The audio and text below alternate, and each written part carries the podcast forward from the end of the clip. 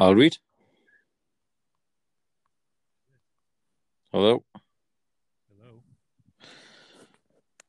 Just turn it up. Can you hear us? Yeah, I can hear you fine. Awesome. Right, let's get cracking then.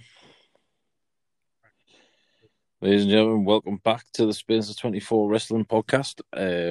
As ever, I'm John, and I'm joined by my brother Dan, and we're going to be talking smack about everything that's gone on in the past week on the WWE and AEW and the world of wrestling.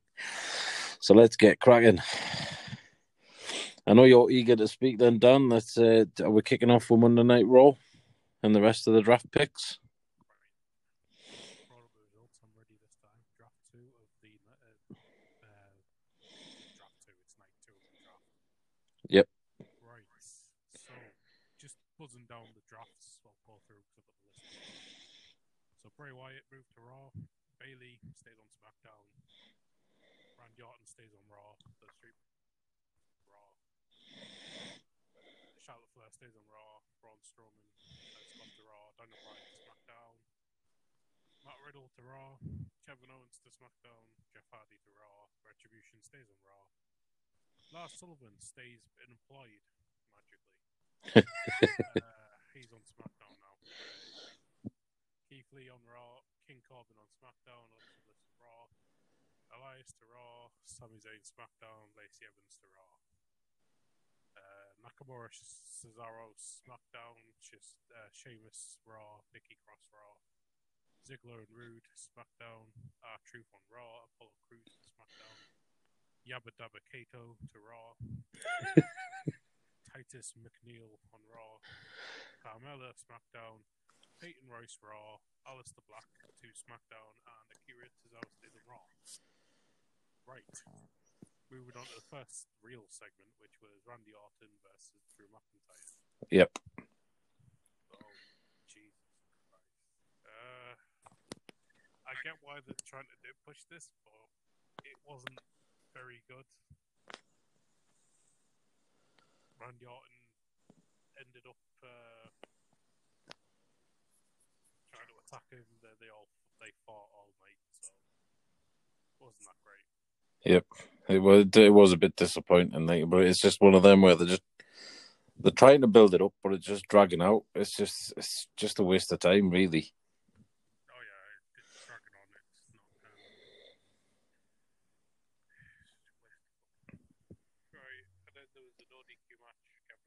Aleister Black, which we'll get more of on SmackDown. Fantastic. Because, you know, they don't have anything else for either one of them to do. So no. Keep them in a stupid feud like this. So the whole Fiend Kevin Owens thing won't take off because they're on different brands again. Yeah, which makes no sense. So what's the point? Because it doesn't help Kevin Owens and it doesn't really... further the Fiend because nothing was really. It's so dumb. Right, and then we move on to. Well, no, we don't. I'll just say that Kevin Owens defeated Aleister Black by pinfall. Yep. Meaning that Aleister Black, I think, has had his ass kicked entirely through this one-sided feud. Makes no sense. Nope. Still a good match, but. It's just a dying feud. It's just, again, it's got nothing to it. There's no spark to it. They're just, at the minute, there just seem to be two jobbers just doing the same thing week in, week out. The Miz TV segment where Miz and Morrison welcomed Mandy Rose and Dana Brooke. Yep. They ended up fighting Natalya and Lana. Then they tried to recover, and then Lars Sullivan came out and beat up John Morrison. Pretty much. Lars Sullivan, my God. Talking about Mr. Lars Sullivan, he's causing a little bit of controversy again with his antics out of wrestling, where he's inappropriately messaging females, and this isn't the first time he's done it. He's got a bit of a track record doing it, yet he's still wrestling. Well, let's put it this way. I think Velveteen Dream did a lot worse than he did. He did, but... You see the state of laws, however, man. Jesus Christ. He's just a very... It's just a very weird situation. You shouldn't have your superstars doing that. It's like, take football / what the Americans called soccer over here. If a footballer did what these guys were doing in professional wrestling, there would be hell on. All sorts would be kicking off. But because it's a different sport and it's sports entertainment, but still technically a brand of sport, these guys should be acting professional all times.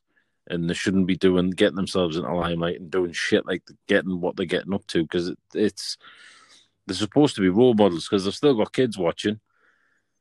It's weird because, like, well, China was alive. She was never put in the Hall of Fame because of what her adult career. Yeah. Weird considering that you've got Lars Sullivan, who has done an adult film, but you're pushing him because of the way he looks. It's kind of... It's a bit contradictory as well when you've got former WWE stars, superstars, female-wise, where they've been on the covers of Playboy and they've bared all in that, so a.k.a. Tori Wilson. Who else was it? Sonny's done it. There's been a few of them. Even Sable's done it. It's ridiculous, but yeah, I can't do anything. If Vince sees something in him, then he sees something in him. Yeah, it's because he's a big burly guy. That's all he sees. He's already come out and chat on the fans because he knows the fans don't want to see Goldberg. The only reason that there's a big increase in numbers when Goldberg comes is because there'll be a lot of fans from WCW that no longer watch wrestling. Like, oh, Goldberg's back on TV. I'll go and watch it. Aye, but they've got to know that he's past it now, though. He's done his last title run. He should be just left alone. He's been inducted in the WWE Hall of Fame. Just let him crack on and retire and do his stuff for cars that he's doing. Like, he's big into his cars and he's doing loads of stuff around that, and he should be just left alone. Maybe. Now for an actual good match, one that I actually enjoyed. Seth Rollins, AJ Styles, and Jeff Hardy in a triple threat match. Or as Jeff Hardy said, a triple threat tag team match player. He didn't actually say the player, but I just added that on. But, yeah. It was a good match. Yeah, it was. And it goes to show how good Rollins is, that everyone knows how good he is. And which is that Rollins can only have with Dominic Mysterio are ones that are really basic, because with all due respect to Dominic, he's not been wrestling as long as his dad has, so he won't know how to take a lot of the moves properly or give certain moves properly. And he looks like he's only training Luchador, so it's going to be one-dimensional for a while. Yeah, it was good to see Elias come back as well. I do like Elias because I think he brings something different to the table, and it's refreshing to see him. He's been off for that long now. He comes back and he starts a feud with Jeff Hardy for the way that he made his entrance. Yeah, but there's already been criticism on that because it's already been outed that it was Sheamus. So, and the fact that it's on national TV and the fact that I've seen it as Elias is a bit dubious. Yeah. I think they're only doing it. It would have worked if he'd come back sooner, but because of his injury and his layoff, I guess it's some way to start a feud. If it just turns out that he just doesn't like Jeff Hardy, then that's fine. Exactly, yeah. If it's going back to that incident, though, that has been shown that it was Sheamus, which it probably will, because WWE aren't bright when it comes to creativity, it's going to look really stupid. Yeah, it's going to look bad.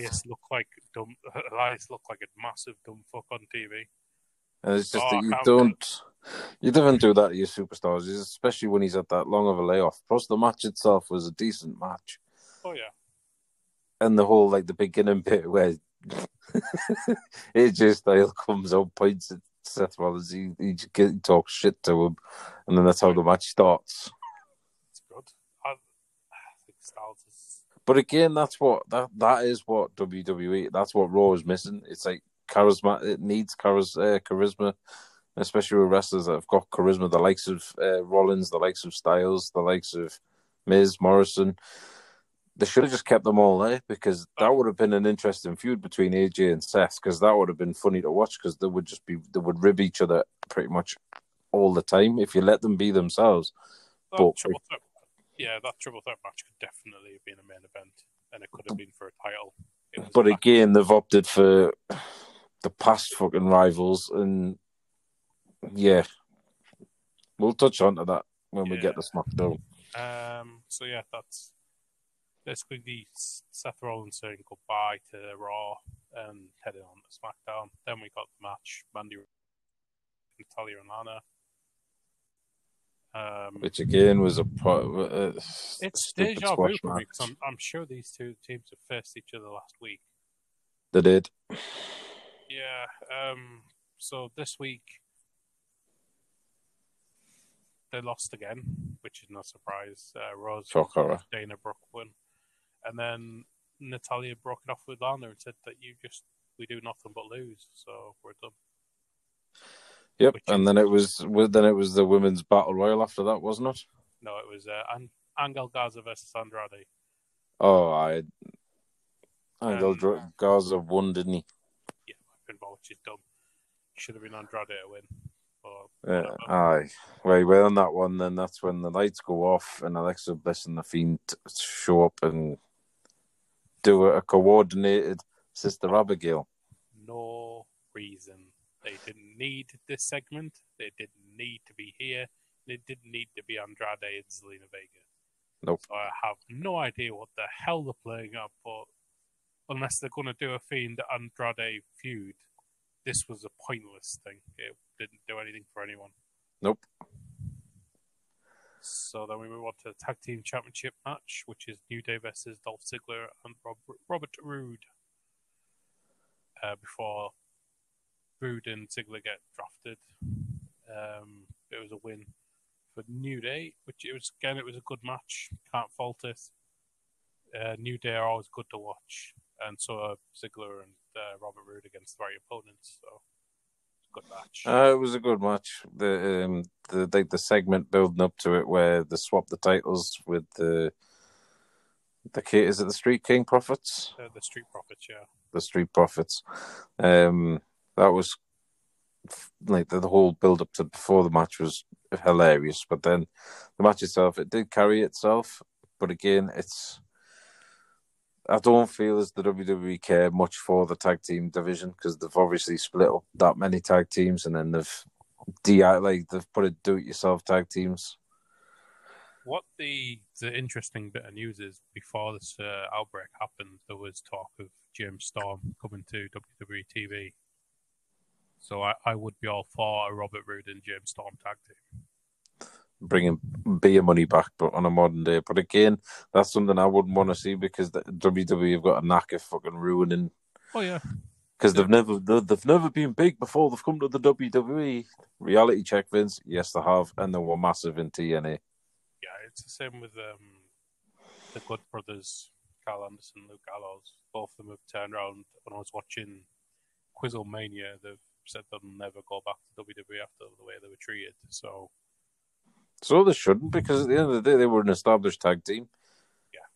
Yeah, the new car, obviously, but it's an ego thing with Vince. It's like no one gets big until they've made WWE. He's a reality check for you, pal.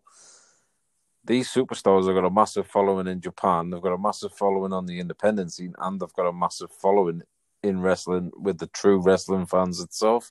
Oh yeah. You've got to wake up to this now, because it's starting to get monotonous and boring, because you need to realise that you're not the be-all and end-all anymore. You've got other promotions that are creeping up and are challenging for the big time, and you've got wrestlers that have got the big following. You hit lucky when you had the likes of The Rock, Triple H and Steve Austin and Taker, but now you and then you hit lucky with Batista, Lesnar and Cena. You've got no one to that caliber. You've got potential. I'm not taking it away. You've got potential in the likes of Seth Rollins and the likes of Daniel Bryan and The Miz, Morrison. You've got top talent, but you just don't use it in the right way. And it's frustrating to watch, and it's frustrating for every wrestling fan, because especially when They've seen Morrison hold world titles. The Miz has been crying out for a title run for ages because he carried the EC title. He did that famous flip on Daniel Bryan. You've got top talent. It's just you can't keep giving it to the big guys because it doesn't fly anymore. Everybody knows the little guys are just as strong as the big guys now, and they're just as agile. So you need to change with the times. In the words of the authority, and now I've said this before, it's you adapt or perish. And at the minute, you're on the side of perish because you're not willing to give the talent the chance to prove themselves. Yep. So, yeah, we'll move on to the next pair, which was Ricochet versus Cedric Alexander. Yep. If Ricochet wins, the whole thing with her business finishes. If he loses, he joins her business. It was a good match, and then a steel chair got introduced, and an ode to Eddie Guerrero, if you will. He slammed the chair onto the mat and then took a dive, therefore DQing Cedric Alexander. There you go, some old school coming out of the locker on that. Right, now he comes to the dual band number one contenders match for the women's. Oh, God. This was fucking weird. First, it was strange. They had Asuka on commentary for the first half, and then in the second half, she was backstage watching the TV. And I was because they can't make it that again, but that just shows you they don't trust her on commentary because she doesn't. She speaks English, but because of her character and persona and that, they probably irritated Vince, so that's why he got her off. Yeah, so, whatever. But yeah, this is so fucking bizarre, and I mean it in like a really bad way because of, well, Natalya looked like she had it won. And then Lana comes out of nowhere after being put through a table yet again. By Nia Jax, throws Natalya over the top road and wins, so she's now a number one contender. So but again, that makes no sense. You've been punishing the last for the last 3 weeks, by putting her through table after table after table, and now you're awarded a winner the chance to fight Oscar. To be fair, right? Give Lana a due. She's good, but she's not on the level of some of the other female superstars. So the likes of what's her face that got transferred to Raw with the woman's right? Oh, Lacey Evans. Lacey Evans. I would have rather Lacey Evans won it than Lana. Oh, yeah. Well, she was like one of the last two before she was thrown out. Nah, by Natalya. But again, Natalya just keeps getting...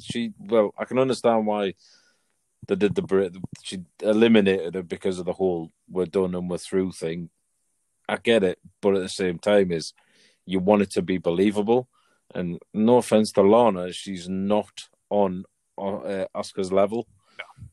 She's not going to give her much of a challenge because of the way she is. Whereas if you give it to Lacey Evans, at least it would have been a decent match. Yeah, because they would have matched each other. But with Lana, it makes no sense. It's just like, I've seen the fallout to it and people aren't happy with it. So, but again, we've just got to fucking... That wasn't the end of it. The end of this night, instead of just having that as the main event and that's the end of it and Lana's standing tall. Yeah. No, here comes Randy Orton and Drew McIntyre fighting into the ring. I mean, can you two just fuck off? They interrupted this match earlier in it just to show them fighting backstage. And then they come out near the end of the match and start fighting. Look, I get it that Drew McIntyre and Randy Orton are going to be in a Hell in a Cell match. I just don't care. I've seen it's happened so many times now. The problem with WWE, it's like if something doesn't work and then they keep going with it and they keep going, well, I don't understand why it's not getting over, pal. It's because Randy Orton has been destroyed so many times by random different people. You're expecting him to be an actual challenger to Drew McIntyre. He's not. Nah, he needs to stay away from the title. You need to give McIntyre an actual someone that'll roast him on the microphone as well as give him a challenge in the ring. So you, instead of putting the pointless match of before all that, they did the interview with Braun Strowman and Keith Lee, like a side by side interview, and it's just like you're starting a feud with him, yet you're putting him in a match on SmackDown, and it makes no sense. Yeah. Where did that match even come from?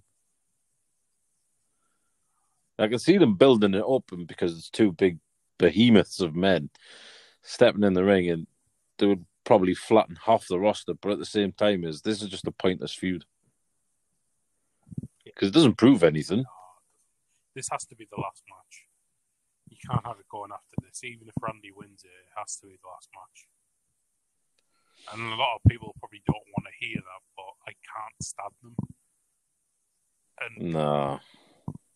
It's just time to move on. I mean, is it AEW next or is it NXT? Do NXT and then we'll do AEW. Right, well, first match because I didn't watch NXT. I've stopped watching it since Velveteen Dream's still on it. So yeah. First match was Shotzi Blackheart versus Dakota Kai with what's the face ringside? Raquel, whatever. Yeah. Shotzi won by a pinfall, which is good. I think she's currently got a really good thing going on where she comes to the ring in a small tank, which is great. Yeah, it is hilarious, especially when she ran over that Robert Stone with it.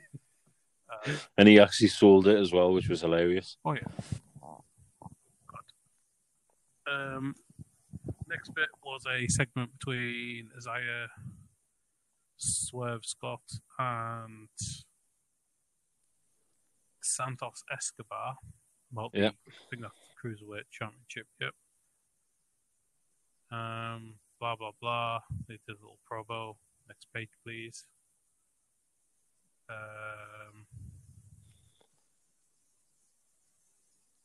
Then there was a... Is this the wrong one? Because I swear to God, if it's the wrong one, I want to kick off. Yes, it is the wrong one because it's... They did the bicycle thing with the segment with this one's the 1st of October. So this is the wrong one. Thanks, Sportskeeda. Ignore that. That's the 30th of... So that's before the... Right, it's got to be the top one. I don't know why I clicked that one. Right, anyway. Yep. 14th. This one's the one. This one's the one, lads. Yep, number one contender. It was Oney Lorcan and Danny Burch versus Roderick Strong and Bobby Fish for the NXT tag titles. I don't understand why it's Roderick Strong and Bobby Fish when it should be Kyle O'Reilly and Bobby Fish, but whatever. Never mind. Kyle O'Reilly warned whoever injured Adam Cole that he was coming. P.S. Kyle O'Reilly. It was what's his face? Ridge Holland, who injured him. Yep. He carried him out to the ring for fuck's sake. I mean, it's not a big whodunit. The guy's injured, so you can't go after him. Dumb as fuck. The winners were Strong and Fish. Yeah. They're the new number one contenders to lock to the tag team champions. I don't know who they are. Because you can tell I don't really keep up with it. Then there's an Ember Moon interview. Yeah. And then it's Jake Atlas versus Ashante the Adonis. So that match happened. I didn't watch it. Can't go into much detail. Atlas won though by pinfall. Yeah. Then we moved on to Johnny Gargano versus Austin Theory.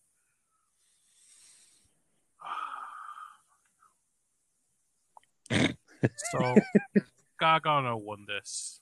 Yeah. It wasn't really. Again, there's a lot of matches that are just being thrown together. They're not actually putting any thought in the matches anymore. They're literally just getting two guys now and going, right, you're fighting him this week. Next week it'll be someone else. Like Austin Theory is supposed to be feuding with everybody, apparently. Oh, yeah. Which, it makes no sense. He got moved up to the main roster and then he got brought back down. And now he's feuding with pretty much everyone and anyone. And it just makes no sense. And then you're throwing him into random matches. We get it. He is a top talent, but you don't know how to use him. So what are you doing? What is the plan? What is the game plan? Where's the end goal? What feud is he going to start doing? Who's he actually feuding with? You can't have like 4 or 5 different people with one guy. If you're feuding with like 5 other guys, it makes no sense. Right. Now we moved on to his wife, Candice LeRae versus Shotzi Blackheart. Yeah. Oh, fuck. That doesn't... Whatever. Candice LeRae won by pinfall to become the new #1 contender to the NXT Women's Championship. What a surprise. We all know what the outcome of this next match will be because it's so predictable. We move on. Tony Storm. Yep. Tony Storm actually coming back now. Way. An actual decent female wrestler. Take on Aaliyah versus, with Robert Stone. Tony Storm won. Yep. Apparently the match was shit. According to Spot Skeeter, D+. And then William Regal announced Rhea Ripley versus Raquel Gonzalez for Halloween Havoc. And apparently Xia Li has now got a manager called Boa. And they paid for a match next week to turn a look around. And General Manager William Regal said, I'll think about it, and then walked off.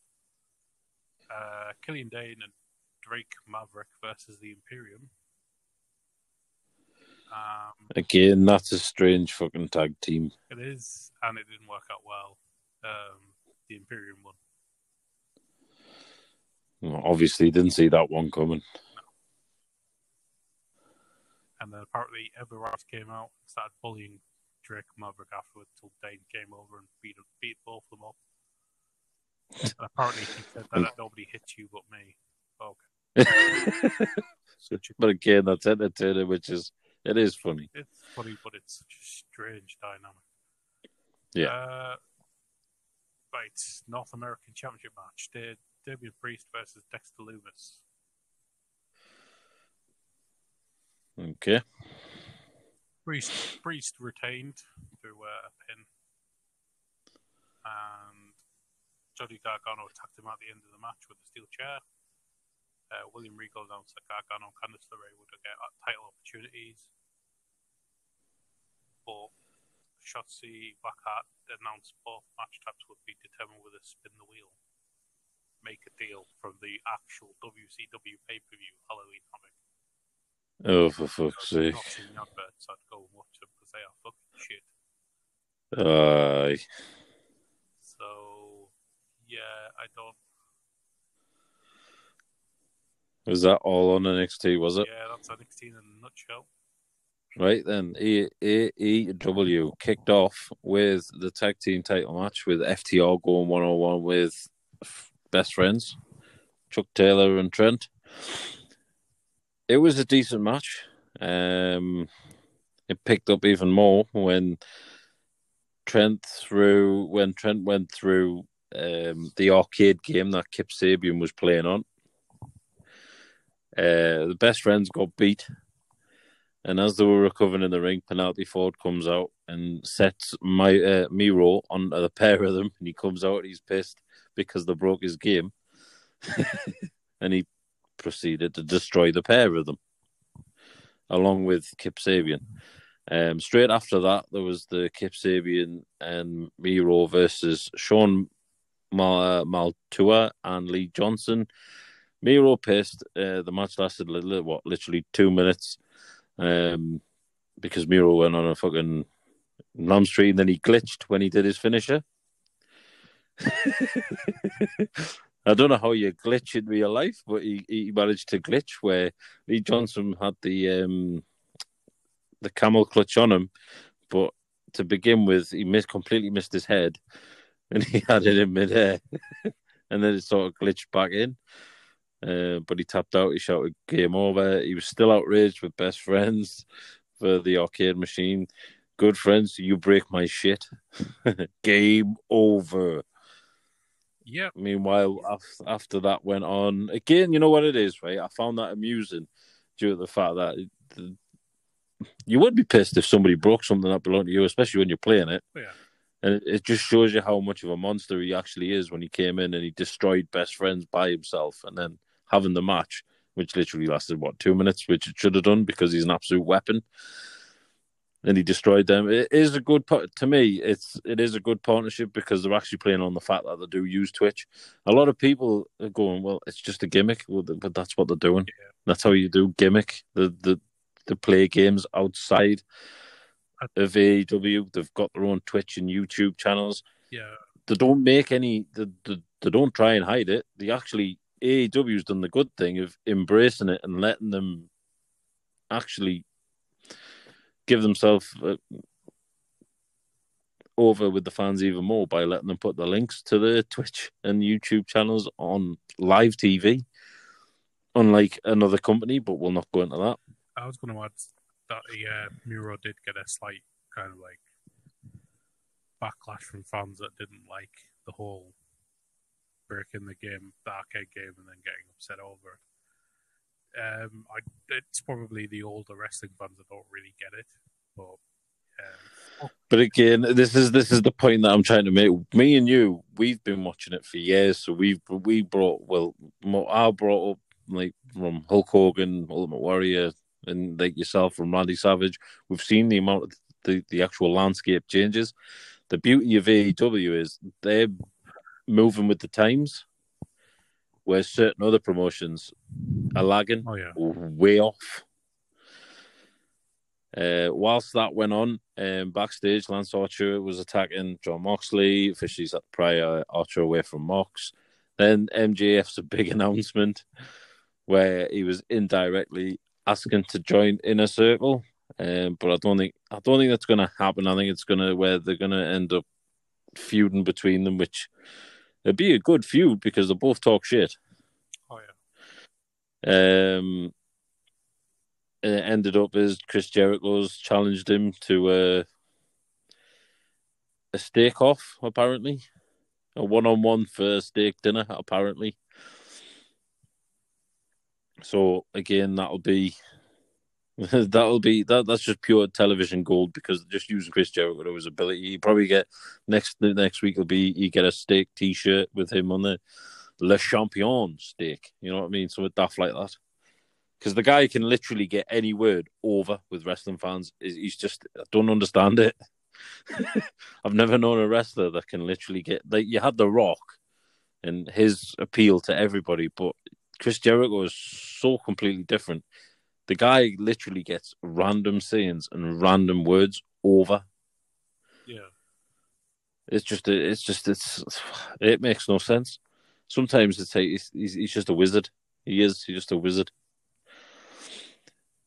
AEW TNT title match. Cody versus Freshly Squeezed Orange Cassidy. Again, a really good match. Went the full distance of 20 minutes. The bell went just before the 3 count, otherwise Orange would have won. But the match ended as a draw, which, to be fair, in the match, it was really good and it showed Orange Cassidy in a really good light. So it wasn't just that he's just not just a comedy wrestler. The guy can actually wrestle. Oh, yeah. But again, it's Cody giving him a chance and actually selling his stuff. And it's good. It's a joy to watch because it's not one-dimensional. It's showing off the talents of everybody. It's again, Cody was one of the most underrated wrestlers in a previous promotion, but now he's stood on his own. I don't agree with him being TNT champion, but he's doing wonders for it. And the reason probably why he's TNT champion is because TNT feel he's actually got the the backing of the fans. And it's like a recognised wrestler carrying a title. Yeah, I believe he initially didn't want it, but everyone kind of basically pushed it onto him. So that kind of tells you the kind of guy he is. He didn't want to put the title on himself. Yeah, well, so it's to be fair, like, Cody's coming to his own, especially within AEW. After that, Alex Marvez attempted to interview Lance Archer, but Moxley attacked Archer. Another brawl broke out, so that sort of spiraled through the night. A little bit of Randy Orton and Drew McIntyre, but the main difference this time, right? I know it's a bit contradictory, but the main difference between Moxley and Archer is these two have got a genuine gripe for each other, because this goes back to New Japan when Moxley was the USA champion and Archer beat him for it. Oh yeah, plus, and that was a hell of a match as well. So I was going to add that, plus it's not just been on for the past 3 months, solid. Yeah. Matt Hardy being interviewed. Then Sammy Guevara appeared on the screen and revealed that he was the one that attacked Matt Hardy. So that's going to go. And it, for me, that's a really good feud for Sammy. I know that because of the whole incident with the concussion and everything, I think for me personally, that's a very good rivalry for him. And especially for Matt Hardy as well, because it just shows you how flexible he is. And he's going against a very talented young individual who's trying to make a name off Matt Hardy's back. He's obviously got his own name, but trying to get himself bigger. But Matt Hardy's in stature and status-wise, Matt Hardy's way bigger than what Sammy is. And then the next one was the number one contenders match for FTR's championship for them facing at Full Gear, which is the next pay-per-view. The names were picked at random. It was Private Party, Silver and Reynolds of the Dark Order, the Butcher and the Blade, then the Young Bucks. Young Bucks superkicked everybody, just to show out how badass they are. But this is what I struggle with. They've got a whole rating system in play, right? Nyla Rose is number one contender. She's number one to fight the world champion. Big fucking swole. I don't know what it is about it, but I just don't like it. I don't like her. She just pisses me off. Because she's not... She called the collar Big Swole, but she's not big. I don't understand. I think that's the whole point. It makes no sense. And she was going one-on-one with Shida. Obviously, the winner of that match was Shida, and Shida won. A new video package out of Sean Spears, who claimed that Scorpio Sky owed him for what happened during his match on AEW late Dynamite a few weeks ago. Spear said he planned on collecting his debt. So obviously that's a feud. That's a good feud for them too, because at the minute they're not really getting much airtime. So if they've got like something bubbling away like that, put it on Dark and then put it on Dynamite. So just keep that one bubbling away quite nicely. Eddie Kingston joined the broadcast team for Archer versus Moxley for the AEW title. It was a decent match. Moxley paradigm shifted Archer through tables, Death Valley Driver. They hit each other with steel chairs. It was a brutal match. Moxley won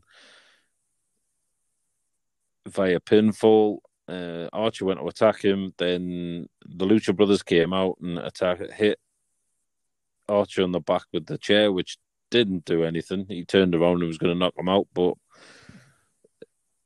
what's his face, Jake? Sort of talked him out of it, took him out the ring. Then Eddie Kingston hit him with the bat with the Judas effect, which turns into a slap, so like a back slap, and then put him in a submission and put him to sleep. And he says he'll take what's his, and it's a good feud, but at the same time, we need a new champion now. It's been a bit too long, Moxley having the title. We need to have a bit of backwards and forwards. If it's going to be Kingston, a little backwards and forwards, just to make it a bit more interesting. Because for me personally, the title Sorry, the title. It's just becoming a bit stale. Not changing the title as much as what WWE do, but just giving it a fresh. It needs to have something with it, because it, for me at the minute, it's a bit stale. I was going to say is, if you're going to give it to someone, don't give it to Kingston. He's only been there 5 minutes, and I think somebody else. Yeah, and it's a bit of a slap in the face when you've got the likes of Archer and you've got Brian Cage. If you're going to give it to someone, it's got to be Brian Cage. I can't. Yeah, 100%. Kingston winning. And again, I will. The reason that I'm not too keen on Eddie Kingston is because he's part of another heel faction. I still believe that there's too many. Yeah, I think, obviously, I think when Pat comes back, I think they'll need to split it up, because they can't have Pat come back and then not be part with the Lucha Brothers. Or if they're going to do anything, split them up and be tag team, or get them to become single competitors like Rey Fénix was doing, and he is doing, because he's now in the draft for the 8-man number 1 contenders match. Yeah, they should be. And as for Eddie Kingston said, he's coming from I'm sure there's a ranking system. So what makes him the more contender? I think I did read a lot of people saying that there's a bit too much. Well, people are reading too much into it, because the fact of the matter is because Archer had to take 2 weeks to self-isolate because he had COVID. I think it's more to do with the whole show overall. But then they threw Eddie Kingston, in, and then they've kept it boiling over since the Battle Royal that Archer originally won, because he should never have lost, and he was booting off and yada yada yada, and then apparently Moxley beat him, but he choked him out. He didn't tap out. It's like, well, you were unable to continue, so technically you did lose.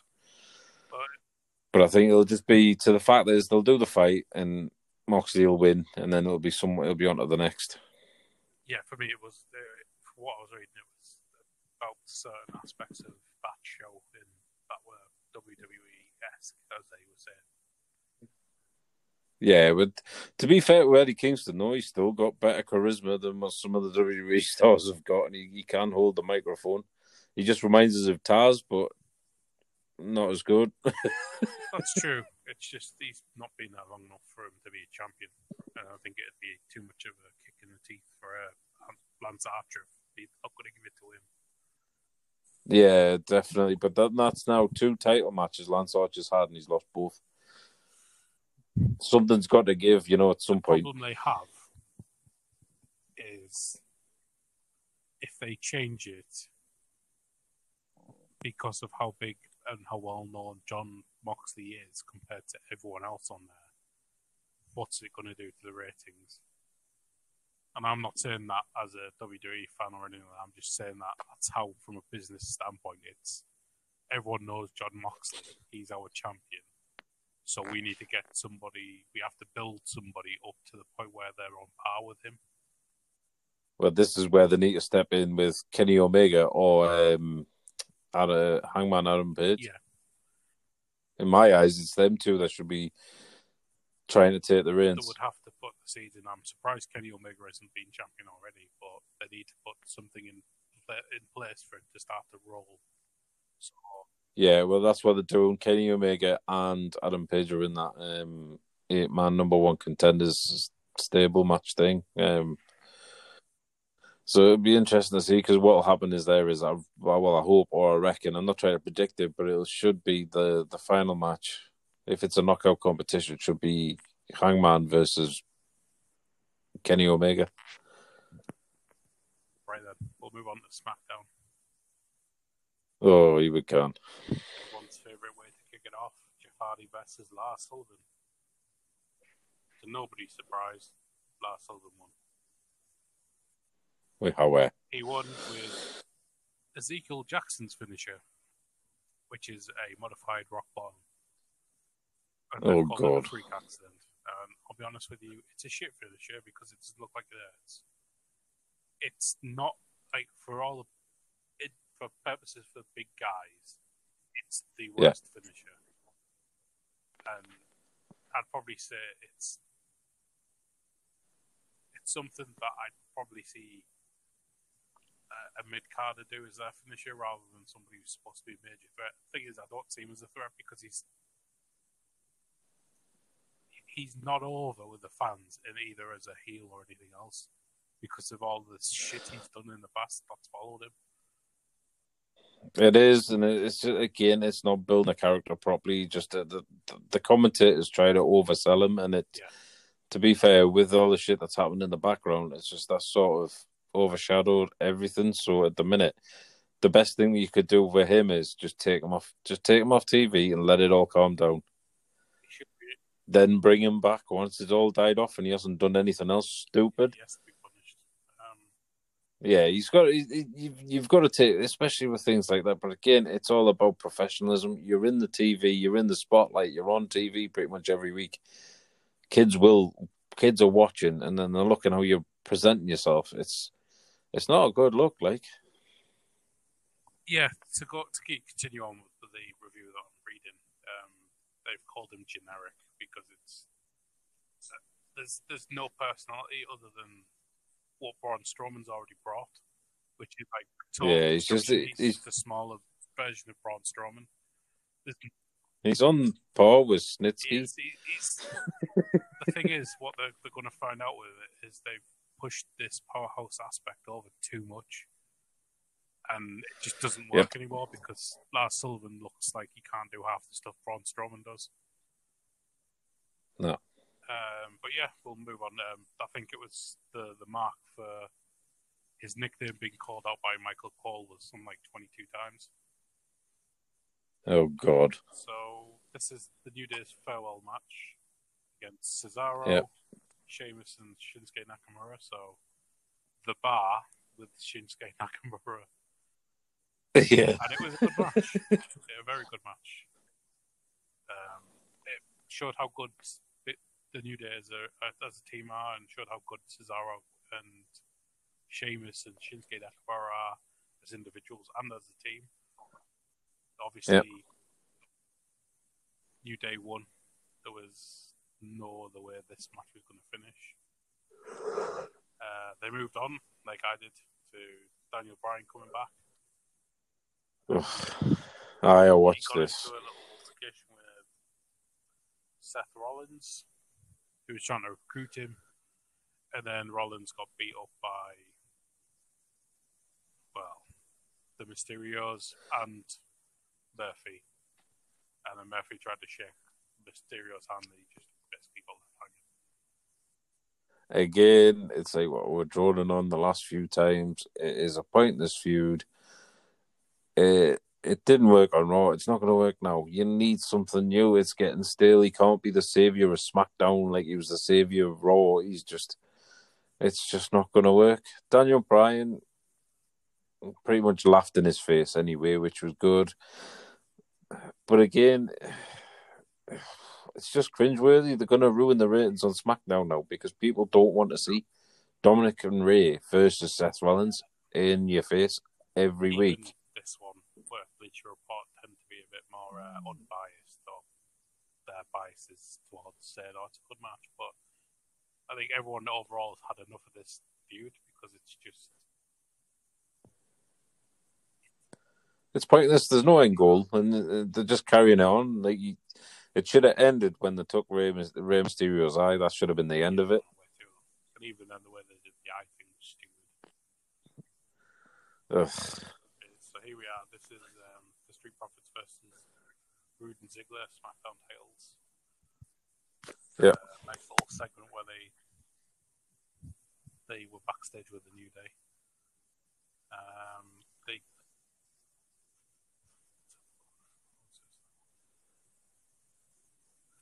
This match, I don't remember much of it because Ric Flair was on the TV behind them and they kept doing close-ups of Ric Flair's face. It's nice to see Ric Flair. I mean, Jeff Jarrett was on earlier in the show, but it's all well and good having a match, but if all you're going to do is be close-ups of Ric Flair on a monitor, there's no point doing it. It was so good. I didn't even tell them what the finish was. I think Dawkins won, or Ford did.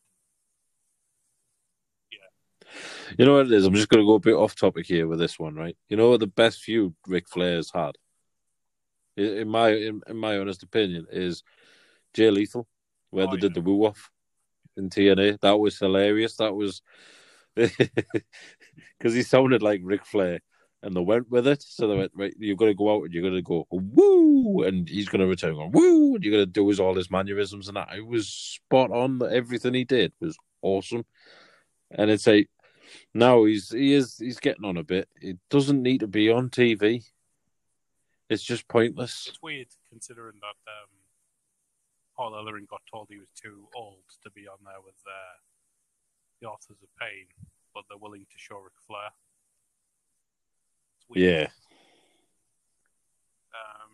Yeah. Sasha Banks, Bayley signing segment, with the exception that Bayley didn't sign, which was fucking so. Yeah, she left, and Sasha Banks basically said, I will get you to sign this if it's the last thing I do, and shake the fist at her while she was walking away. Damn you, Gadget. So dumb. Now we're turning into fucking anime characters. Yeah, alright. So speaking of so dumb, Roman Reigns versus Braun Strowman. Where did this match even come from? This match. Because they did it as if Reigns was the face, and he wasn't. He worked like the face, and he was manhandling Braun Strowman. It didn't work because of the previous matches they've had. Braun Strowman's been all over. Yes, and now he's destroyed all of a sudden him. We have to expect that Roman Reigns is going to destroy him. Nah, don't buy it. Nah, never going to happen. You can call him the Tribal Chief, but it doesn't work like that. I just don't buy it. I don't buy it. There was too much for me from Reigns, like getting the upper hand every other like segment of that match. It was shit, and it didn't do anything for Strowman because now. Well, no, because it was just a random match. Bearing in mind that he's feuding with Keith Lee, and then you put him in a random match for the it's not even the undisputed title. It's just the WWE title, and it's just. That you basically gifted to a guy that was out for ages, and you come back, you give him he's having his rematch for his title that he should never have lost. But then, where do you go from there? Because he's supposed to be feuding with you. Well, they're fighting at Hell in a Cell, but this Strowman thing. If you look at it this way, Strowman's got to go fight Keith Lee. Thing is, he's just lost against Roman Reigns, a guy who is smaller than him, but he got manhandled by him. So how? Yeah, so it's a devalues Keith Lee, a guy who's like the same, like kind of the same kind of powerhouse as Braun Strowman, going to have any like struggle beating him. This again goes back to them not doing the long term booking and not realizing what they're doing. Braun Strowman should never have been in this match. Give it to the Fiend or someone else. No. Or even then, just don't do the fucking match. Yeah, just don't do the pointless, because again, it's just a pointless match. Didn't do anything, and then Strowman kicks out. I think Roman Reigns kicks out, but he low blows him. And then apparently he did a guillotine submission, which I was watching. I was like, this is dumb. And then Strowman tapped out, and I was like, what the fuck? I mean, of all the things to tap out to, that he's never tapped out to. I think, first of all, he didn't have it in properly, because if you watch UFC, you know what a proper guillotine is. A proper guillotine is you get them under the chin and you start squeezing on the throat. He had it. It wasn't even locked. It was... Because it's two-handed. you get it and you're two-handed. I know it's wrestling, but at the same time, if you're going to do a guillotine, do it believably. And he couldn't. Oh, he's a thought. Don't put it in wrestling because it's an actual genuine maneuver that people get put to sleep. And Conor McGregor was tapped out too. It's ridiculous because not only did it look stupid, it looked like he genuinely couldn't get his arm around him because Strowman's head's too big. It's too big and his fucking neck's huge. His neck's like probably the same length as Roman Reigns' leg. So it just doesn't look believable. Well, if you're going to go for something like that, at least put like a triangle where you're using your legs, because at least your legs would be able to get under there and squeeze. But with, if you're trying to do it with your pipe arms, it's just not going to work. Absolutely true. They've given it a B rating. For me, it's an F. It's a match that shouldn't have happened. It didn't need to happen. No, it should never have been on TV. The ending of SmackDown altogether, where Jey Uso came down, he came to the ring after Roman Reigns challenged him, then he bitched out and Paul Heyman gave him a steel chair, and he's supposed to be standing tall as the tribal chief. No, you look like a bitch, to be honest, when he stood there with a chair making him look strong, yeah, whatever. It just says to me, if you can't beat a guy who's like being a tag team champion and he's half the size of you without a steel chair, you're a bit of a bitch. So that we're going in for another match with this Hell in a Cell, looks stupid. The problem with this match is everyone knows the outcome. Jay's not going to win. And the ironic thing is, this makes Randy Orton versus Drew McIntyre look good, because at least nobody knows who's going to win that. Whereas this, we all know Jey Uso isn't going to win. No, because it just looked daft. Especially if you're trying to sell Roman Reigns as this badass, beating Braun Strowman in 1 week and then losing on Jey Uso, just doesn't make sense. Like, sat here watching a couple of the Wrestle Talk videos where they talk about him being the tribal chief and possibly taking on The Rock, and I have to think to myself, how are they going to do this? Because if they have him sit there going, "I'm the tribal chief and I'm the one who brings in the money," The Rock is like one of the highest paid actors in Hollywood. He gets paid more than Roman Reigns does, and it'd be so hilarious if they tried to push this narrative that he brings home the food for his family. And it's kind of like, I sit there and I watch it and I go, when he says it to Jey Uso, I put food on our family's table. Like, well, do they not pay Jey Uso either? They just pay you. I mean, fucking hell, he's on a contract as well. He gets money. It's not like he's there for free. It's such a weird thing to be pushing as a narrative.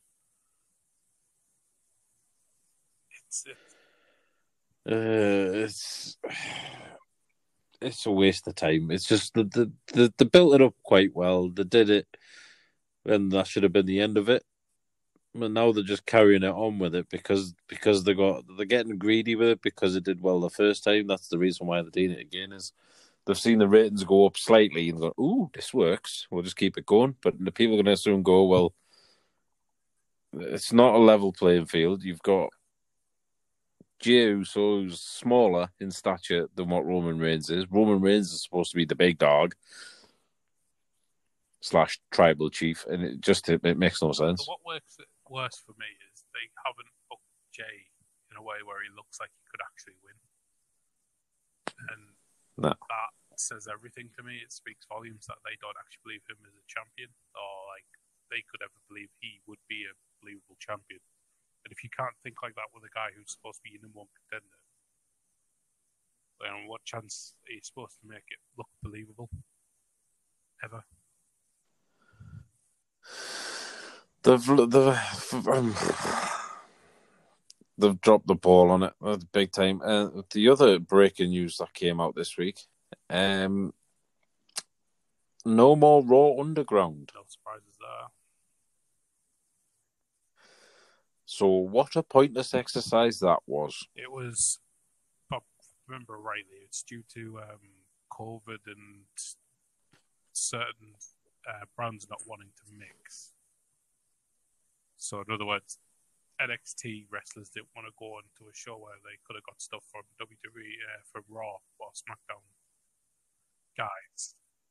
Yeah. Well, which is right, because at the end of the day, they've got to put their own well-being at the forefront of it and not just have just random fighters fighting randomly. It would have been good if it was done properly, but it was never done properly. It was terrible. And some of the segments were cringeworthy. And you made big wrestlers, the big guys, you made them lose to... It's sort of... They brought Cato as this bad guy, and he gets in there with Braun Strowman and he knocks him out cold. I mean, what the fuck? Yeah, that's... It makes no sense. Ending. Obviously, they just point out the guys that were on the TV because you couldn't miss them. They put Braun Strowman on there. So, not Braun Strowman. Keith Lee was on the TV watching.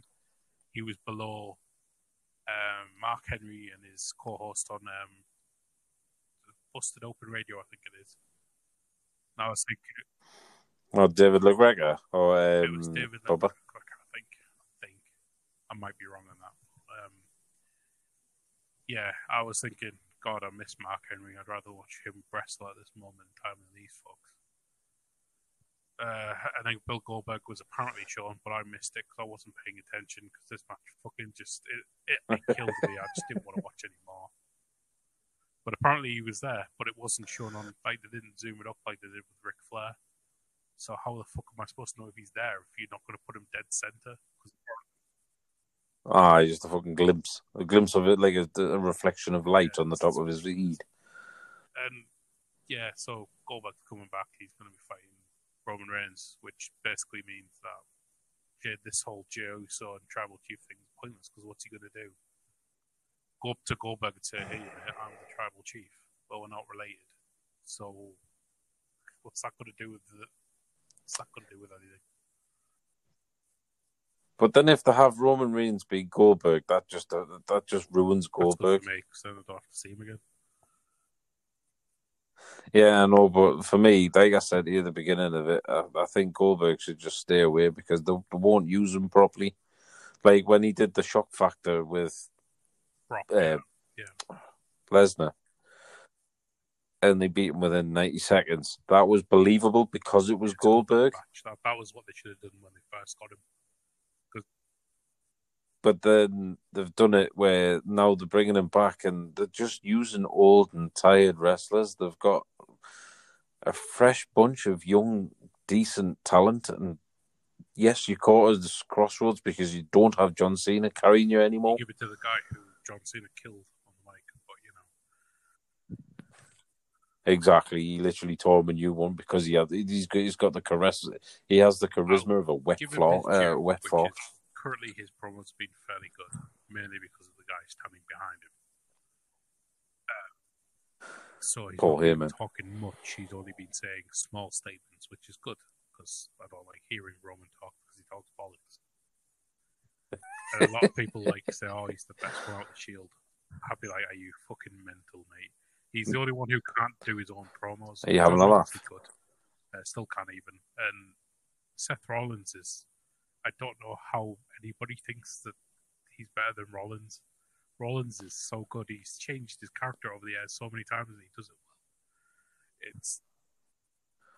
He needs to go back to being the White Power Ranger. With Blue Teaster. But you know what it is, right? You've got the likes of John Moxley who's gone on and he's now carrying a company on his shoulders, which he's got the shoulders to do it because he's got the talent to do it. You've got Seth Rollins who, in my eyes, should be champion because, again, he comes off really well on the microphone, even if he's a face or he's heel. He does it really well, but Roman Reigns is very one-dimensional. And, I was watching an old UFC video with Brock Lesnar when he was talking shit in the UFC, and his high squeal pitch... scream, and it's like, please don't ever do that again. No wonder Paul Heyman speaks for you, but it's happening again where Paul Heyman is pretty much doing the brunt of the talking, and he stood there and he says a couple of lines and that's it. But again, you need someone with a bit stature that's going to carry the business, but you've got the abundance of absolute legends that are still wrestling and are still at prime age. Yeah. The likes of AJ. I think AJ's... The likes of Rollins. The likes of Daniel Bryan. But you've given the title to fucking Roman Reigns. The issue I have is the fact that AJ Styles isn't in a championship match. The guy should be there. Alright. His main event is... He is Mr. Main Event. Outrageous. But from what I was hearing... which might be good, is he's not going to renew his contract. You know what? I don't think he's better than that. No, he'll probably go. He might do his last run in New Japan or something like that. Where when Carl Anderson and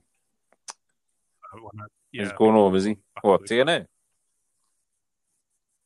I know Carl's been talking about wanting to go back to TNA as well. So with him being released, he could technically go back into Impact, which would be good. Like I said, I don't think AEW need it, especially with the growing rumour mill of them teaming up with New Japan. Because you had, like, when they did the show last week, have, like, a one-off match it was... I just bring them in on a one-off match. But, again, it's like... The highlight for me in him in WWE is when him, Anderson and Gallows were taunting John Cena. That was comedy gold. That was believable, and that had his life. AEW were known to work with other companies because they were, I don't know if they are or not, but they were planning on doing a match between the Motor City Machine Guns and FTR. Yeah, they were what's his face, DeAmar, whatever he's called. Yeah, he's open to it. So for me, that's ideal because that promotes both companies. But again, like AEW, it shows the flexibility because they're happy to work with New Japan and NWA. So they've already done it and they've seen what they can do for it. And there's no harm because all it does is it improves your reputation for all the companies involved. A lot. I know Impact have been a lot longer than AEW have, but their ratings have been hit because of fucking god-awful booking and just... Where the company was run into the ground, so when he's come, like, DeMar's come in and he's starting to rebuild it. They're getting there. They are getting back to where they were, but that's because the talent's coming back because they've seen that the grass isn't always greener. Like, EC3 at the minute, he's done his whole... well, he's running with Moose, but he's also working with Ring of Honor and he's got his... control the narrative going on with them, and WWE have got to be kicking themselves because since he's doing his own vignettes and promoting the whole control your narrative thing, it just proves all WWE do is hold the wrestlers back because he's come back and he's putting it on Twitter and he's massive again. Everybody's talking about it because he's doing it himself. He's actually being himself and staying true to himself. I agree with you and say that WWE should be kicking themselves, but the problem is Vince McMahon doesn't watch any other product other than his own. Someone, and I don't care who it is, needs to garn up to him and fucking slap him in the face and tell him to wake up, because he's going to wake up one day and his company's going to be worthless because that's it, done. And you've got the likes of NWA, you've got the likes of AEW, Impact in New Japan, who are the relentless because what they put out is relentless, and the talent they've got is far superior to what WWE have got. I know a lot of hardcore wrestling fans / WWE hardcore fans will disagree, but I'm sorry, but there's far better talent elsewhere than WWE. If you watch Quizlemania. The Carl Anderson and Luke Gallows, they shat all over the best tag team in the world tournament that happened in Saudi.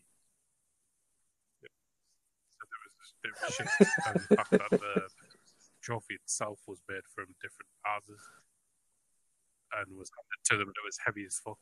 Oh, Jesus. So, you know, they did them no favours by fucking them around, then releasing them. No. I don't understand it. You give them a new contract and you just release them. Whatever. To be fair, they've done really well since they've left. They obviously did, Talking Shopper Mania, which was hilarious. It was so funny. It was that bad, but what did you expect? You know what I mean? It was great. That's what, when, the Southwest Wrestling promotion when they had that on the network? They did talk about that. Southpaw Wrestling, yeah. They should have kept that going. Cena was good on it. Obviously, Carl Anderson and Gallows were great on it. AJ was good on it. Season two, because they were cutting out a lot of Anderson and Gallows stuff. Which makes no sense, because what's happening now is these guys have done Talking Shop, which is the podcast, and then they've moved it over into like a wrestling mixtape promotion where they're just hanging out with the mates. It's like when the main event was kicking off, they had Brian Myers and Heath Slater sitting on sun loungers watching. Then they had the Rockers coming halfway through doing autographs, and then Enzo gets put through their table. You know what I mean? It's hilarious. It's just like, it needs to be entertaining. Yes, it was shit, but it was entertaining as hell, and it refreshing wrestling. But nowadays, you're looking at, like, for me personally, I'm looking for more, so I am watching different promotions now because I'm getting more, and the choice is there. With Anderson and Gallows as well, they've got their own talk show as well. Before or after Impact is on, so that going off the little promo that they showed for it, it looks good. It's absolutely hilarious. But it's so funny though, because Ethan DeMore's getting in on it, and he's going, "You know what it is? I think I've just signed the new Scott Hall and Kevin Nash," and then walks into his office as the two of them are walking past, and say, "Wow, there's a dig." Yeah, it's a dig because there was a little backstory about Kevin Nash slapping Samoa Joe and TNA thing for showing disrespect or something, which I know didn't happen, because if he did that, Samoa Joe would have broke him in two, and they'd be carrying him out of the back in an ambulance. The problem with them two is they think they know everything, when in actual fact, Scott Hall was the best of the two, because Kevin Nash, as a champion, couldn't draw a fucking penny. And it was proven he was the lowest drawing champion for a year as Diesel. Yeah, he was champion for a year, but he was shit. He was essentially the Roman Reigns of Jesus Christ. At least Razor Ramon / Scott Hall. Yeah, he was actually entertaining. And he was part of that fucking promo with Sid Vicious as well, where he was like, "I have half the brain that you do." That was actually him speaking to Kevin Nash. There's another one of Sid Vicious, and like he wants to redo the interview, but he can't. Are we live? No, we're live. We can't redo it. He's like, "What?" God damn. But yeah, idiot. TNA was really done over by Hulk Hogan and friends, and it was shit. Yeah, the only good thing that came out of that was the Aces and Aces. Just the way they did that faction was brilliant. It's just a shame that that's the only thing it's remembered for, because he came in. That and the X. Well, to be fair, the X Division was what made TNA. Yeah.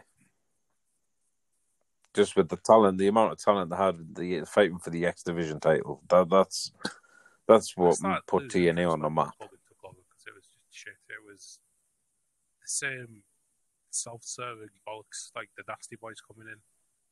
I didn't even know who the fucking Nasty Boys were. Yeah, and to be honest, they're just old men, and they had no business being in TNA. Nah, well, Hulk Hogan doesn't have a business to be a general manager, because he couldn't fucking run a beer and piss up in a brewery. He thought it was an ego thing. I was the biggest drawn wrestler back in the day. Thing is, there's a big difference between being a booker and being a wrestler that's drawn a lot of money. Just because you were a star once doesn't mean you're going to be able to know where a new star is. I mean, for fuck's sake, they ended up making AJ Styles be Ric Flair's protege, which made no sense. Because if you look at the two as personality-wise, AJ's a Christian, a full-on Christian, and Ric Flair is fucking hell, he's a wheeler. Yeah, he's a pissed-off philanthropist. Yeah, and like he should have been mentoring Jay Lethal. That would have made more sense. Again, Jay Lethal has gone to Ring of Honor and he hasn't really done much, which is surprising considering how good he is. Well, he's been tight. I mean, he's carried the title for a while, though. Should be on a, Oh, he should be on a bigger stage, but I think for me personally, I think he's quite happy just doing what he's doing, because he's looked at his mates, like the ones that he came up with, and seen how they've done and how they've been treated, and I think he's just like, you know what, I'm quite happy here, so I'll just stay here for a bit. But the one thing I couldn't understand with Sanity, especially, I want to circle them, because Madman, I think it's Madman Fulton, also known as Sawyer Fulton, who was actually in the original Sanity. He looked at the business and looked like he belonged there. But the fact that they changed him for Killian Dane made no sense to me. I get it. No. There was no need to make this faction then all of a sudden really European or anti-American. And that's how it felt. It felt like they were doing it just to make it an anti-American one, with Eric Young being Canadian and Nikki Cross, Alexander Wolf. But again, you know what it is right? Sanity would have been meant, because look at what EY's doing now. He's carrying the TNA title. The guy, he's better than Daniel Bryan. In my honest opinion, he's way better, because he's had to dig harder and work a lot harder to get where he's got. But at the same time, he's like a split personality. It's unreal. And again, there's another thing WWE dropped the ball with by letting them go. On you, how if you just give them the ball and let them do what they want to do, how good they are. And exactly. It pisses me off, because it goes back to that thing where Vince just wants to control everything. You can't have people going out there reading from a script. It doesn't work. It's never worked. You can't do. No. You can't do that. With it's not fucking Disney. With EC3. You can't do that with the Good Brothers and AJ Styles. You can't do it with Roman. Well, you can't do it with Roman because he has to. Rollins, he could freestyle quite easily. But you've got to say, Chris Jericho was probably one of the best on the mic. The Rock as well. I couldn't imagine putting him on a script. Stone Cold. It proves that you don't need this full-blown writers' room of people that have done like TV shows, because it doesn't translate. But, you know,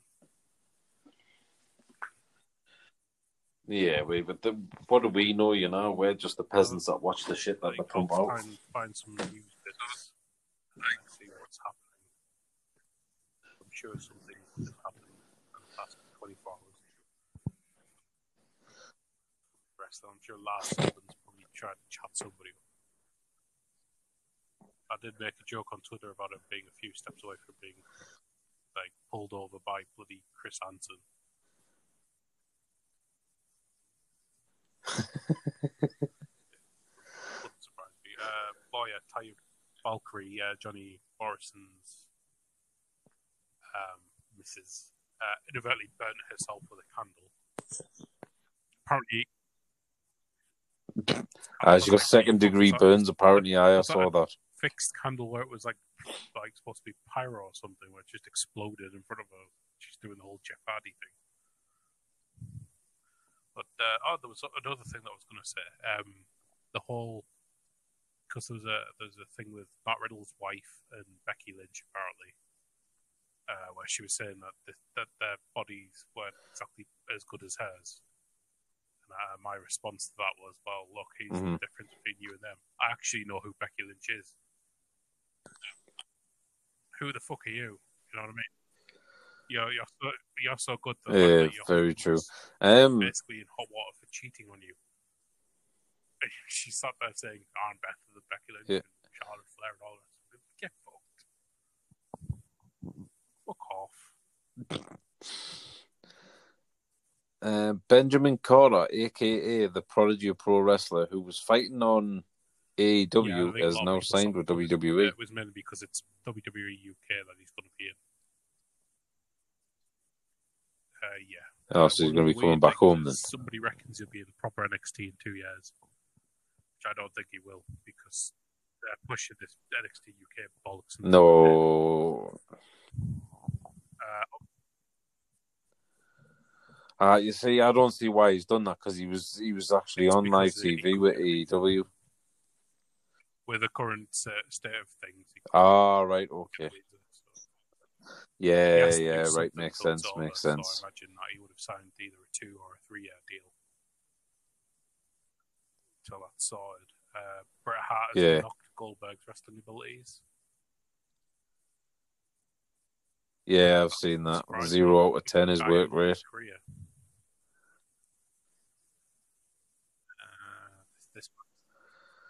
Yep. Paul Heyman discussing CM Punk and Ronda Rousey. Yeah, she's probably signed a new contract with WWE or extended it. You know what it is? I don't think CM Punk's got nothing to prove when he left on his own terms. I'd like to see him in somewhere like Impact or AEW or even New Japan. But if he was to return, the only reason is that's where I'd like to see him. He'd only do it for a set price, which he's already told AEW, and they've said no. The problem is he is literally really, really good, and he's a commodity. And if you want someone that good, and he's been fucked around, so he's got a bit of an issue because he's been fucked around by WWE. So if he's going to commit to another company, they're going to have to meet these demands. But you know what it is. You pay the money for it, you'll make it back within a week, 100%, because the fans will just flock, and your ratings will overtake SmackDown and Raw straight away because everyone will tune in. There was a trademark thing as well. Mia Yim has filed a trademark for her own wrestling name. It's not a real name, obviously. WWE have also trademarked for it. Yeah. But she hasn't given them their permission to do it because she's been using it since the Indies, so she's counterclaimed for it. So WWE have got no right trying to claim it. That I hope somebody else does as well. I hope the wrestlers all start doing it, because then that'll fucking piss off WWE. And you know what it is? I hope Trump gets out, because I hope this guy gets in. So, and absolutely shafts Vince McMahon. That they went for, which are all like NXT UK guys by the looks of it. Johnny Saint, which is his name. They shouldn't be trademarking his name. That's his name that he's been using for years. Joseph Connors, Kenny Williams, Levy, God, I don't know what to say, Scottish, or whatever, and Dominic, as in Dominic Mysterio. You can't just nickname somebody's first name. Like, what the fuck?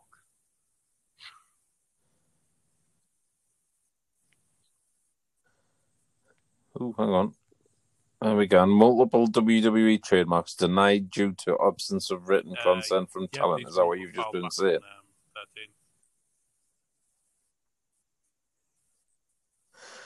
Yeah, well, these ones... has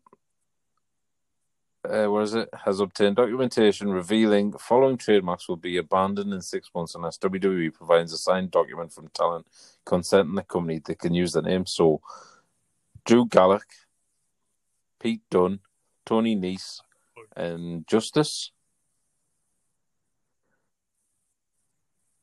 Yeah, so them four there, they haven't signed. And you know what it is? I hope they don't.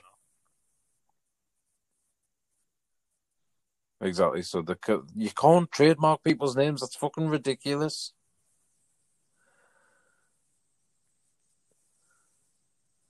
I'm going to trademark my name. Just for the crack. You know what I mean? Stick it on a t-shirt.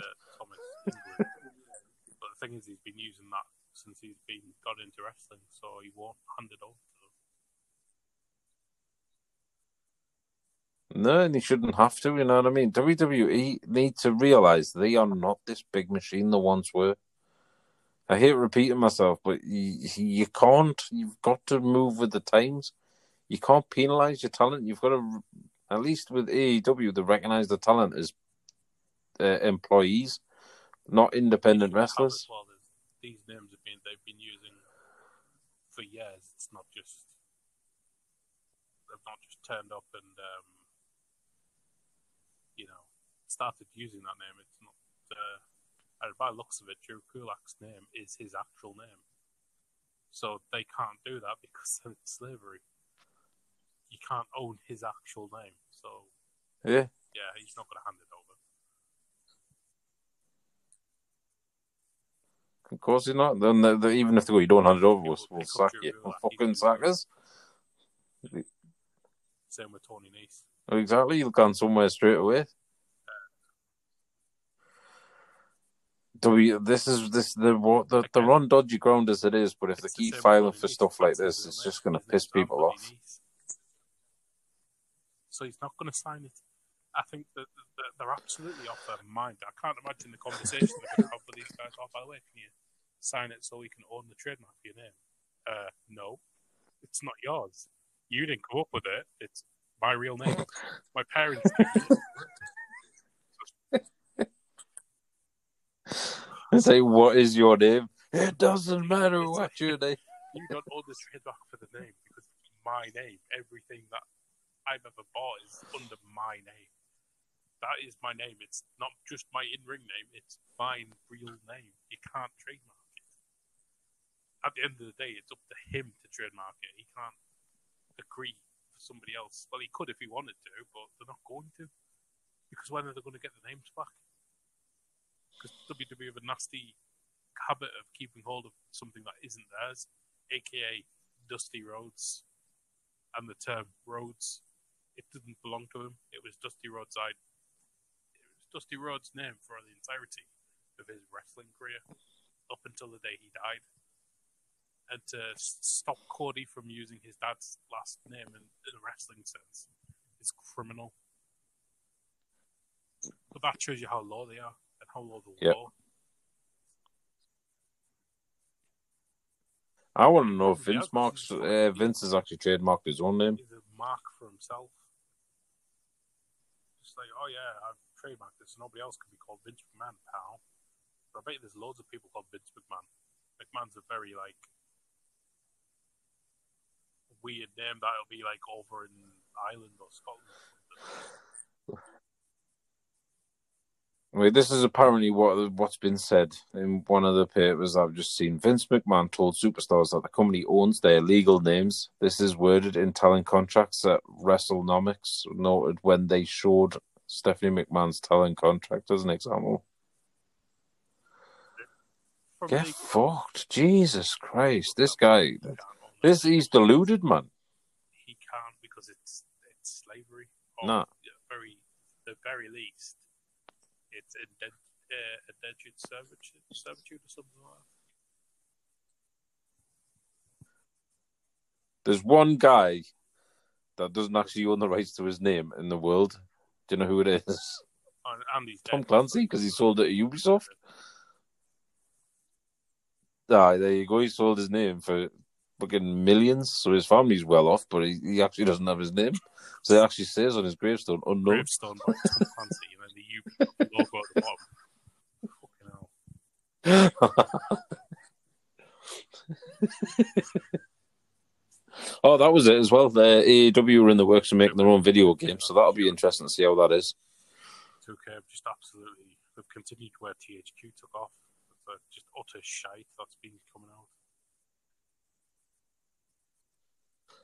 out. They make it overcomplicated. You want to play a game that is like.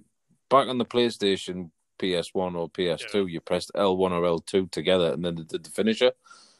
But now you usually got it up, down, left, right, back, right, triangle, circle, X, square. The last two, wasn't even 2K. It was the last THQ one which I played, which was WWE 13, CM Punk on the cover. It was actually probably one of the better games that I played, but it was still buggy as anything. Absolute trash, but I mean, looking through all this news, Kurt Angle wants to wrestle in AEW, he wants to wrestle in Impact. Will he though?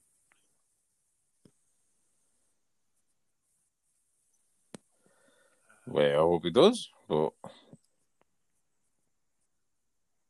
But again, it'd be nice to see him. But again, he's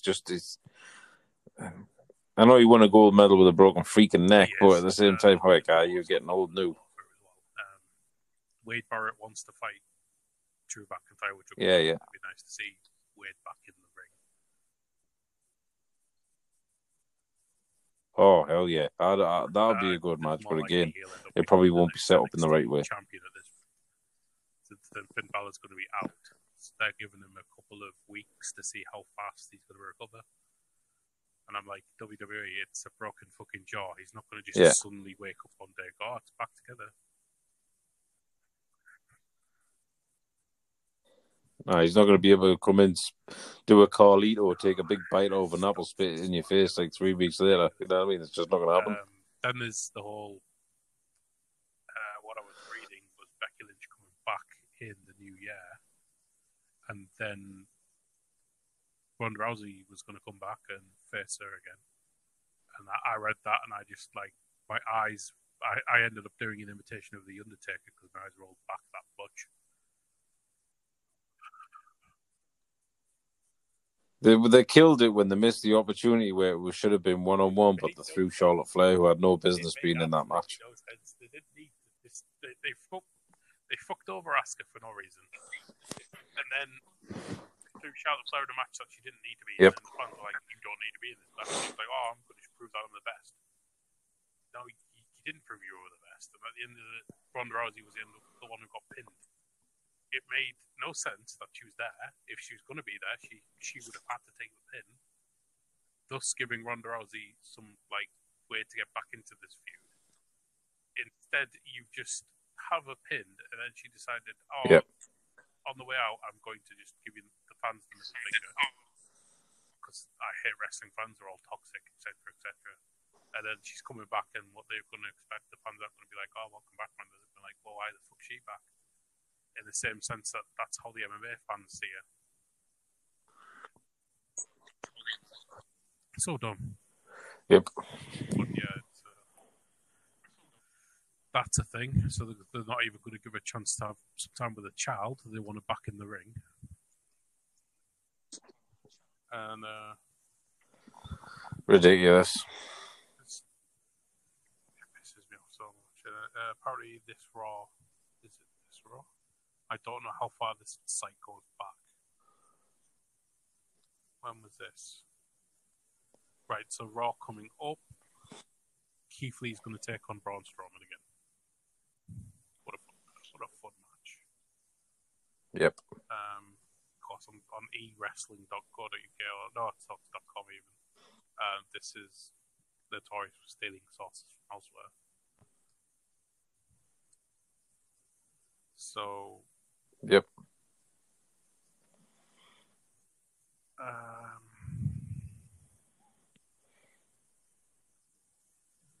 There's not much else. The thing is, the problem with wrestling news is it's all just shit that people have been saying. Like Bret Hart saying that Goldberg can't wrestle.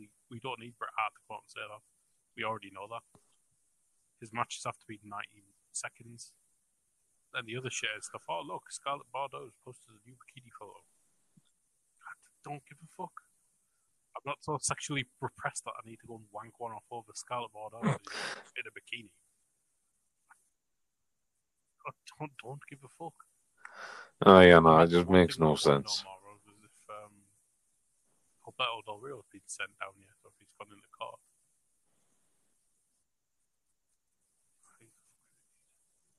No, he's a fucking jackass. Lana eating raw eggs, that's fun. Of course. Because apparently that's going to make her some sort of challenger. Yeah, and Daniel Bryan. Given the protein. He's been doing it for years.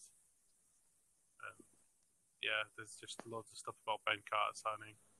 But a lot of people thought that was going to happen mainly just because of the way the world is at the moment. Yeah. Well, I hope he doesn't get disheartened, and I hope he doesn't think that he's just stuck there, because obviously AEW hold him in high regard. So whatever the outcome, if he ever doesn't get the chance for Raw, and hopefully he doesn't give up the rights to his name, he moves on. He's better off going there for now, so he's wrestling and he's going to be, doing something rather than.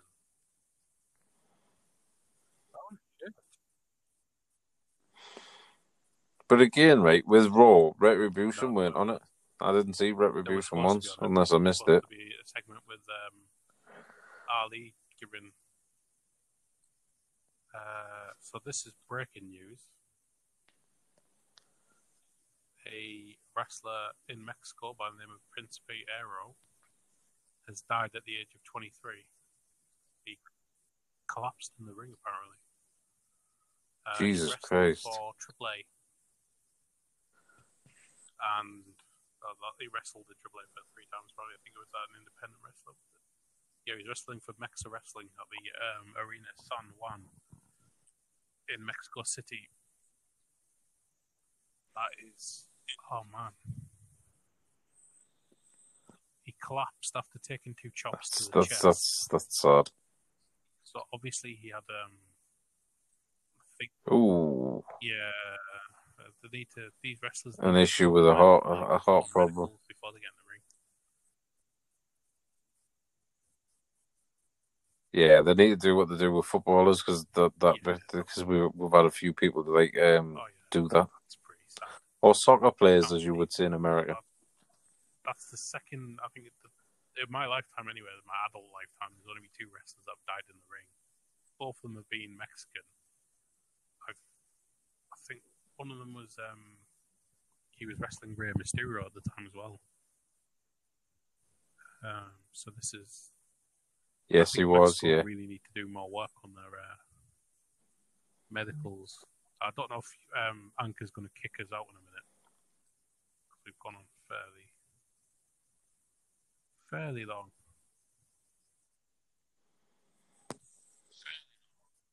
No. Also, you missed one wrestler that died in our lifetime. That was Owen Hart. Zipline. He died on the ring, yeah. He died in the ring. Yeah, he died without the ring, aye. Anywho, we'll call it a day there, and we'll catch up next week with what the monstrosities of Raw and SmackDown bring. As well as NXT and AEW. Obviously, AEW did the first our first anniversary show, which was on Wednesday. Went down really well, but let's see where it goes. Again, we'll talk some more Smack next week. I hope you are enjoying it. Leave a comment and feedback, see what we can do better. But from me, it is a goodbye. And from Dan, it is... all right. Awesome. Right, we'll catch you all again later. See ya.